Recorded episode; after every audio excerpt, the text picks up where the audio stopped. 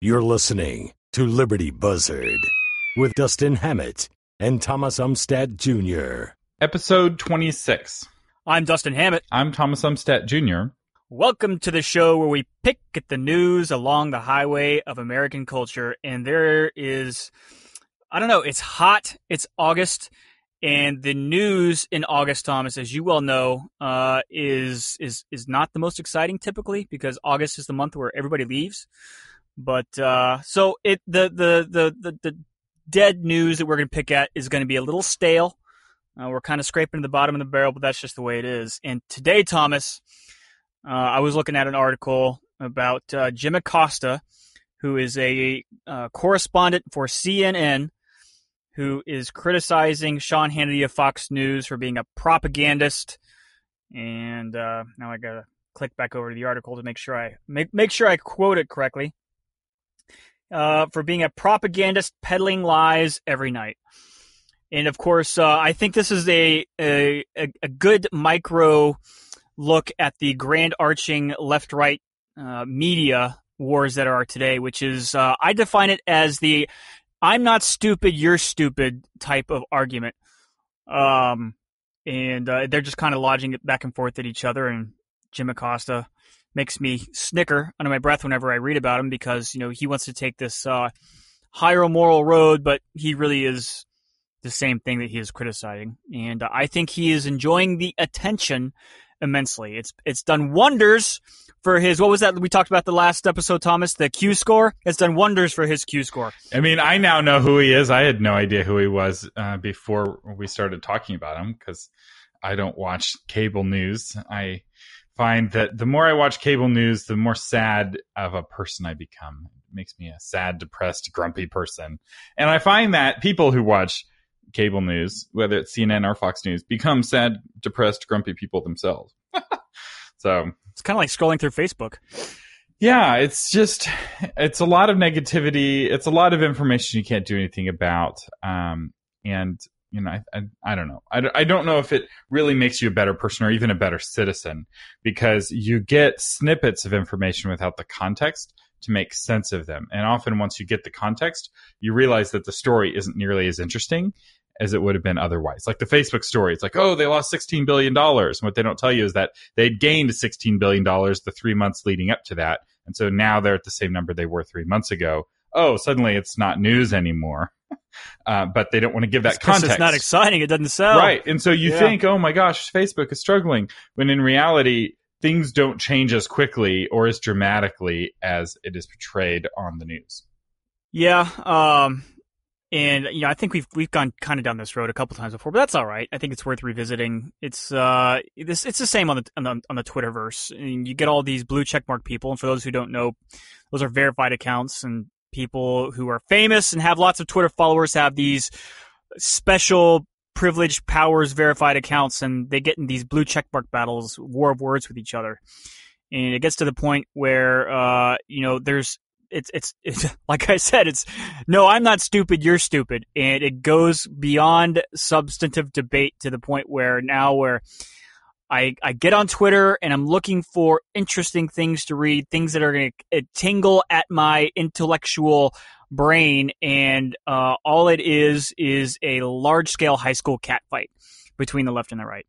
Uh, or even, you know, beyond that, you get these these great Twitter cat fights uh, that that don't have to do anything with politics. Maybe it has to do with I don't know cats and people just get in fights about stupid stuff on Twitter and on Facebook. And yeah, it's it's kind of a brain drain for me, and I think it's kind of a brain drain for everybody. So yeah, so you know, there's these big news events that happen, and often it keeps us from noticing uh, the ongoing trends, and those ongoing trends ultimately are what have a much bigger impact on our life but it's really hard to notice them because it's hard to know like where they started and where they ended. And one of these trends is the rise of the powerful mega corporation. So there's a as you probably heard on the news apple hit 1 trillion dollars valuation. I was just gonna say it. Yeah, woohoo! One trillion dollars, which baby. you know it's a big, big amount of money. I bought at Apple way, way a long time ago, and I sold. and I made a little bit of money, and then reinvested it, made a little bit more, and then reinvested again, and lost all of what I'd made and learned that investing is not for me. but um, uh, and now I buy ETFs and let other people do the thinking for me. And by other people, I mean all of the other people. Uh, but what what's happening, and this is a long trend, and it's hard to know exactly where it started, is corporations becoming more powerful than governments. Uh, so we go through. If you look at histori- history, you see trends where aristocracies will become more powerful than the monarchies. And it kind of goes back and forth. And you'll have these big moments like the Magna Carta where the aristocrats will pull the king to the table and force him to sign a document giving away his rights. And then you'll have other, you know, eras where the king is cutting aristocrats' heads off and, you know, they don't have nearly as much power as they have the other time. And we've gone through phases where companies have been powerful before, but we've never gone through a phase where governments pay taxes to corporations. Like this is a, a trend, and and I don't know exactly when it started, um, but it's getting bigger and bigger. And Apple being a one trillion dollar company, which makes it a bigger economic power than most countries, so Apple, if it was its own country, would be one of the most powerful countries, e- economically speaking. Not the most powerful, but it would be in the tier of countries that you've heard of, countries that you respect, and they employ, you know, tens of thousands, if not millions of people through all of their subsidiaries, etc. And when Apple wants to open up a new headquarters, like it did in one of the Carolinas, I forget which one, did they pay money to Carolina for the right to open up a new office there? No, that Carolina paid Apple. Amazon is doing this big beauty competition where states are competing to see which state or which city will pay Apple the most taxes, or sorry, Amazon, the most taxes for the honor of having Amazon come to their city. Suddenly, corporations are so powerful that they're able to demand tribute from governments. And that is a fascinating trend if if you think of corporations as like the aristocracy of the Middle Ages or the nobility of the Roman times, we have seen a huge surge in the power of corporations. And if you think of yourself um, as you know a medieval peasant, uh, who has more control over your life, the king? Or your local feudal lord? Who has more control over how you live day to day? The corporation that you work for, or the government that runs the city and the state that you live in? chances are it's the corporation that's got more control over your personal life. What you say on Twitter, what you do in your private time is now being judged by the corporation and you're being punished. If you said something the corporation doesn't agree with on your personal Twitter, on your personal time, you can be fired. Even if you said it 10 years ago before they ever hired you. That is crazy. And that is something that no one's talking about because it's a slow trend. It didn't start all at once. Apple didn't become a trillion dollar company all at once, but they absolutely control the speech of their employees. Dustin, your thoughts? Uh, well, first of all, I will say that uh, yeah, they can uh, they can judge you all the way back to when you know the the, Facebooks and the the whole uh, the whole social media thing started, which is um, especially what I, I, I tell my kids and I tell people that are young that I know is be very careful on what you post in there. Because anything you put on the internet, even on Snapchat, which you think it goes away, it never goes away. You know, somebody can uh, they, they can capture that screen. It just never goes away. So you have to be more diligent and careful in your life now than ever before to to really protect yourself and what you say because it will be judged. It won't be judged in the context of the fact that you were 19 years old. Uh, it will be judged in the in the context of, of, of, of wherever you are in your life. For example, uh, Beto O'Rourke, who is currently the Democratic nominee running against uh, uh, Cruz here in Texas for the senatorial seat, he took he used to be a punk uh punk rock uh, singer or he was in a band or something like that and i just learned this the other day and uh and this was even beyond social media, but this is just the, the trail of paper that people uh, leave in their lives. I think he got hemmed up for burglary, for uh, for for breaking into somewhere. It wasn't like into a house or anything like that. And then I think he also um, uh, got hemmed up for DWI, something to that effect. And then his picture of this punk rock band, he was wearing a flowered dress which is absolutely hilarious. But uh, so these things follow you for the rest of your life, and it's only amplified by by several magnitudes now with, with social media. Um, so yeah, so you got to be really careful. And as a point to that, the New York Times recently hired a columnist named Sarah Jeong. This has been in the news lately. Um, and she wrote some, I would say, some pretty racist tweets back in the day uh, directed at white people, and she is now being excoriated. Whether that actually makes her more valuable or less valuable with the New York Times is, is debatable. But yeah, so and and then look what happened to the uh, the director of uh, Guardians of the Galaxy. Same thing. Is you know he wrote some sophomore tweets way back in the day, and he's being judged for them today. So yeah, you got to be really careful on what you write and what you put on the internet. Going back to what you said, Thomas, about um, corporations being feudal lords. I like that analogy. I think it's a very apt analogy. I hadn't thought of it like that way before, but it's so very true. Um, and of course, we or, or, you being an Austinite proper and me being in the Austin sphere of influence, we're all affected by Austin's desire and the ultimate desire and, and how far they're willing to bend over backwards to have these corporations come in and uh, uh, set up shop in their communities. And to my mind, and from the, in, the the research that I've done, is I don't think at the end of the day that offering all these tax breaks really does anything for the economy that these companies, these mega corporations move into. So in my mind, it's kind of like the Olympics. Everybody competes. Uh, all all these big cities, major cities, compete for the honor and the glory of having the Olympics because it's a prestige thing.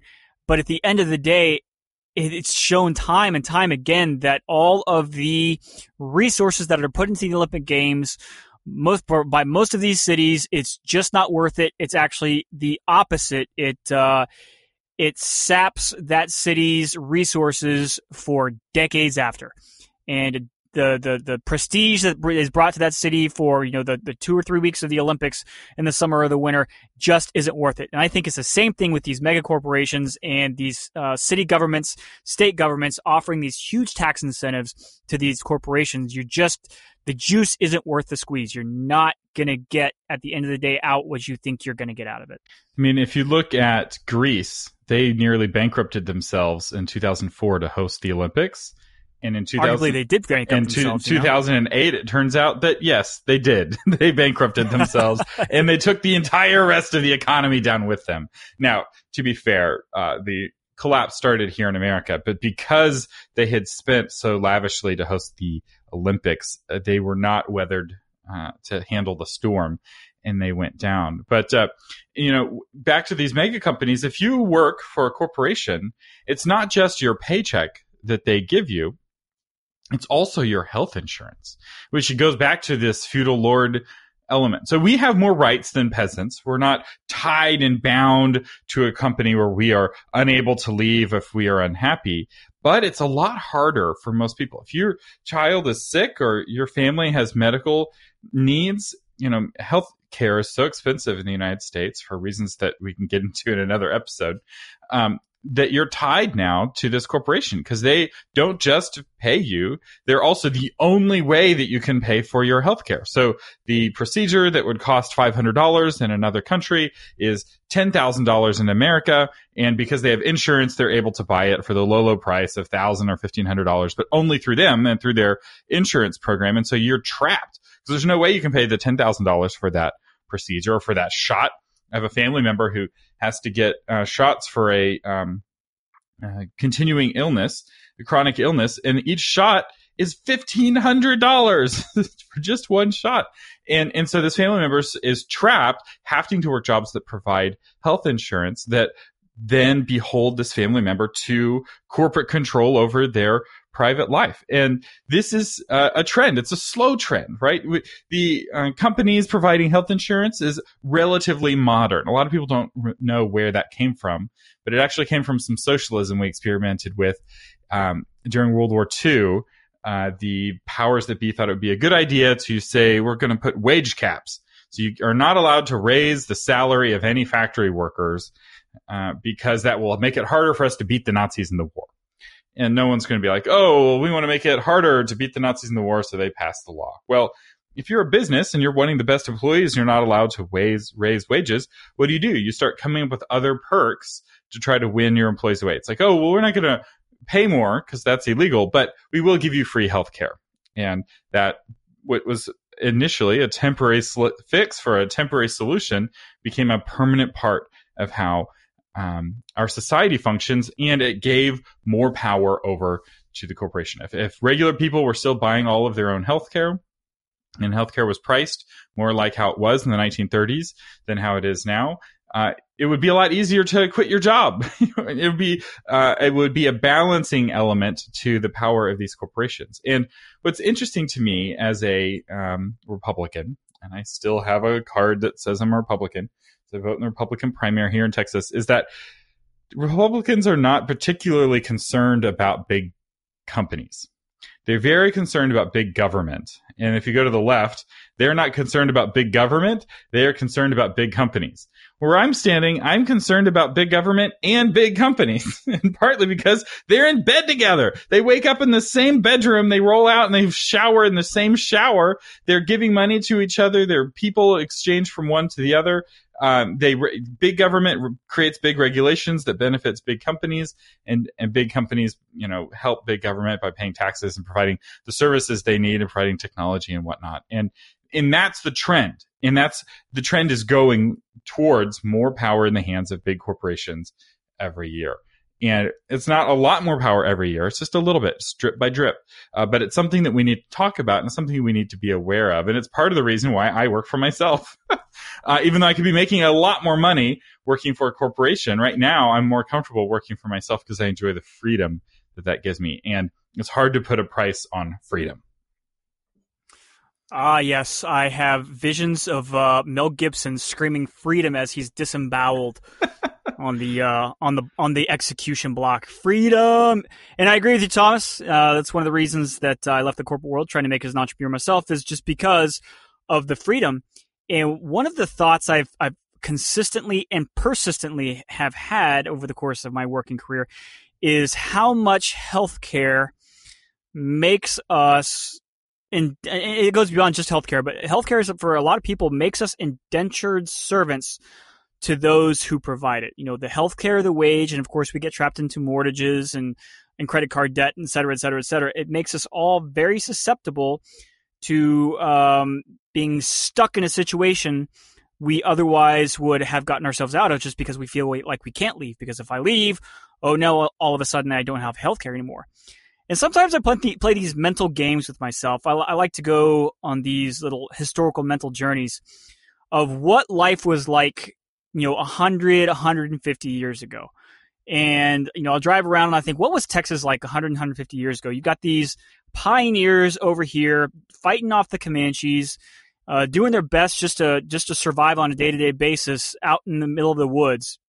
What kind of uh, you know, what kind of freedom? Uh, I, I, ideally, they had you know the ultimate freedom. They could go where they want, when they wanted, et cetera, et cetera. Obviously, they were facing some pretty big challenges there. I don't want to I don't want to make a light of what what their life was like because they also had this whole thing of uh, facing death every day in a way that you and I just probably don't face like them and uh, like uh, daily expenditures. I mean, it's it's hard for the modern American to go a day without spending a dollar. I mean, in some shape or form, you're you're spending money every single day to the point where if you don't have money in your bank account on a given day, that's a bad day because you can't do a lot of the things that people normally do, whether it's buying a, a Starbucks or uh, uh, or just going grocery shopping. I mean, you have to have continuous replenishment of these credits that are dollars in your account. Well, back in the day people might have spent money once or twice a year. They would sell their crop, whatever little extra money they had from that, which they didn't use to subsist for themselves. They would take it, they would go to town.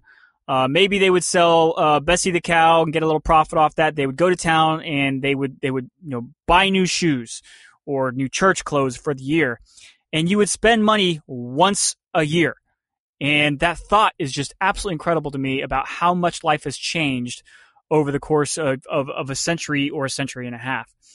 Um, but I guess what uh, what I really realized coming out of these thought experiments is what you trade for freedom is security. Um, and you know whether it's me breaking out and trying to become an entrepreneur, um, or whether you know it's it's us evolving as humanity over time, and most people working for corporations and having a job and feeling like they can't get away from their job. What you are trading for your certainty of a paycheck every two weeks of your health care is your freedom, and it's an interesting trade off.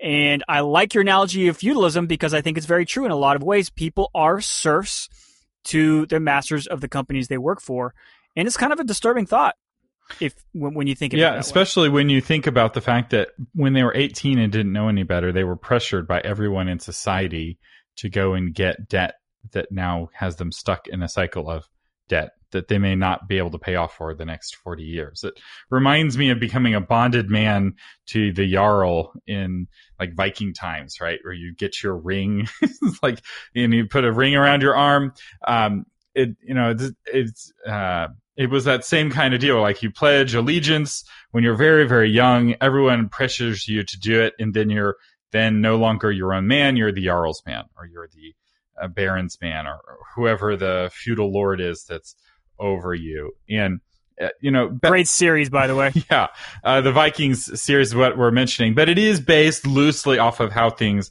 were back then. They weren't called jarls. The Viking term was different. I don't remember what it was, but be that as it may um, it's not that I'm against people making that decision. I think people should have the right to make that decision. But I do think that it should be an informed decision. If you are going to walk the path of debt peonage, where you're in debt your whole life and you're forced to work for a corporation, and there's let's be clear, there's a lot of perks with that, right? Working for a company can be fun. All the money can be fun. The stuff you buy with the money is fun. Um, and, you know, it's way less scary knowing that, you know, if your kids get sick, the corporation is going to cover your health insurance as long as you toe the party line and you don't do anything that makes the corporation look bad in your private life. Um, you know, so it people should be able to make that decision. I'm not saying, oh, we should get rid of corporations. Corporations are evil. You know, I run a corporation myself, so I don't think that corporations by their nature are evil. But I do think that we need to keep an eye on how powerful they're becoming, and we need to be careful about the power that we give the corporations in our lives, whether it's our money, our time, our data. There's a lot they can do with data. If you're not paying for a product, you are the product. Um, it, you know, pigs don't pay for the food at the slaughterhouse. Uh, so just keep that in mind when you're using something on the internet. Um, so anyway, that that's all I have to say about that. I am nervous about powerful corporations, especially when they become run or influenced by social justice warriors who use the power of the corporation to uh, enforced beliefs on their employees where you have to become Do you have a, a specific of, example in mind there so um, anything on like the social issues so like uh, gender roles um, gay marriage like if you're at a um, uh, for for example here's a specific example the ceo of uh, firefox donated money to Proposition 10, Proposition, I forget which proposition it was, but it was a proposition in California defining marriage between a man and a woman. And he contributed a thousand bucks towards that campaign, which won at the time. So he was actually with the majority of Californians. so it wasn't like he had some minority view. He was actually with the majority back in 2008. Because I remember it was the same uh, election Obama got elected. So people went in and they voted to define marriage between a man and a woman, and then they voted in California anyway for Obama. so it was, a, it was, a, different time, this uh, eerie, misty world of 2008. Uh, but he ended up, I believe, losing his job when it came out. Somebody dug through the campaign finance reports, found out that he had donated money to something that the um, and this is the CEO of the company. This isn't like he's some low level person. He's a top guy. You would think surely the top guy would at least have the freedom to donate money to the political party of his choice. Nope, not enough freedom. And he ended up losing his job over it. And you see this all the time people, particularly in California com- companies, I, I, will say California companies, especially like Silicon Valley companies, but really any kind of California company tends to have the most desire to control uh, your personal life and your personal political beliefs uh, and really insist on that monoculture, which is so interesting because they say they value diversity, but they only value certain kinds of diversity. Uh, diversity of thought, diversity of political opinion is not welcome. In fact, they will harshly crack down on it. And it may be that that, you know, as they discover, wow, we can have this, um, powerful effect politically, right? If, if everyone in our company is terrified to donate money politically, uh, to something that we don't approve, that's a powerful chilling effect. You know, kill one monkey to control a thousand, as they say. And, you know, by sacrificing the CEO of the company, we're saying no one is safe. Everyone has to keep their heads down. And if you believe in traditional marriage, you'd better be very quiet, not do anything to advance traditional marriage. And you may be like, oh, well, I support gay marriage. You know, this doesn't affect me. It's like, it's not about this issue. It's about the broader issue of having the freedom to actually take a stand against the majority of people. And you have to be willing to protect speech of people who disagree with you if you want to have your speech protected. This episode is brought to you by Tom Umstattd CPA. Tom has over 35 years of experience helping people like you pay only their fair share in taxes. Don't let the IRS stress you out. Find out how to get Tom and his team on your team at taxmantom.com. Hey Thomas, I got a question for you. Okay. Have you have you seen uh, the, the the latest season of Mike Judge's Silicon Valley on uh, from HBO? So Silicon Valley of all of the TV shows is the one people ask me the most about. What are my thoughts about it? Have I seen it? Cause I like teach Kanban, agile project management. Apparently there's a Kanban board in one of the episodes. I have not seen a single episode of Silicon Valley. Oh, I'm a sad Thomas, it's hilarious. I don't have HBO and I don't have parents to steal HBO from. Uh, so my parents don't have HBO either. So go, go ahead so they address that very topic in a very humorous way. Of course, I love Judge's uh, per, uh, uh, his humor and the way he puts it across. But uh, in one uh, in one of the episodes in the latest season, um, the main characters are trying to uh, get other developers to use a platform they've developed. And one of the CEOs for the other companies, what they're trying to bring on board to partner with, is a gay Christian and so he he brings it up in this uh, meeting of other developers that the, the, fact that he's gay, and he's like, "Did anybody have any problem with that?" Everybody's like, "No, no, no problem whatsoever." Then he brings up that he's a Christian in the middle of Silicon Valley, in, in, in people freak out. Now all of a sudden they don't want to do business with him because he's outed, not as a gay man, but as a Christian, and he has this black mark of Christianity put upon him uh, because that that is like a mortal sin in Silicon Valley to be a Christian because they are they are a very they're a very interesting group of people over there. And uh, so something that uh, would be pretty normal here in Texas is anathema over there. And I, I just love the way that uh, Judge humorously depicted that scenario. And I think it's very appropriate. Of course, it's satire, but it's also satire it has a little bit of truth to it, right? And I think it is a very good demonstration of what you just said and the power not only of a corporation, but of a group to really influence your thinking. Because I mean, what is a corporation but a group of people, right? Um, so you know whether it's a corporation or you know whatever group of people that you belong to, it is going to have a heavy influence on the way that that you think, and uh, that's one of the reasons that uh, freedom of speech is so important to make sure that we have freedom of speech, um, at least to protect us from the groupthink of, of government and from criminalizing certain thoughts. Let us know what you think and drop us a line, libertybuzzard.com forward slash 026 for episode 26. Leave a comment. We'd love to know what you think. I'm Thomas Umstattd Jr. I'm Dustin Hammett. And you've been listening to Liberty Buzzard.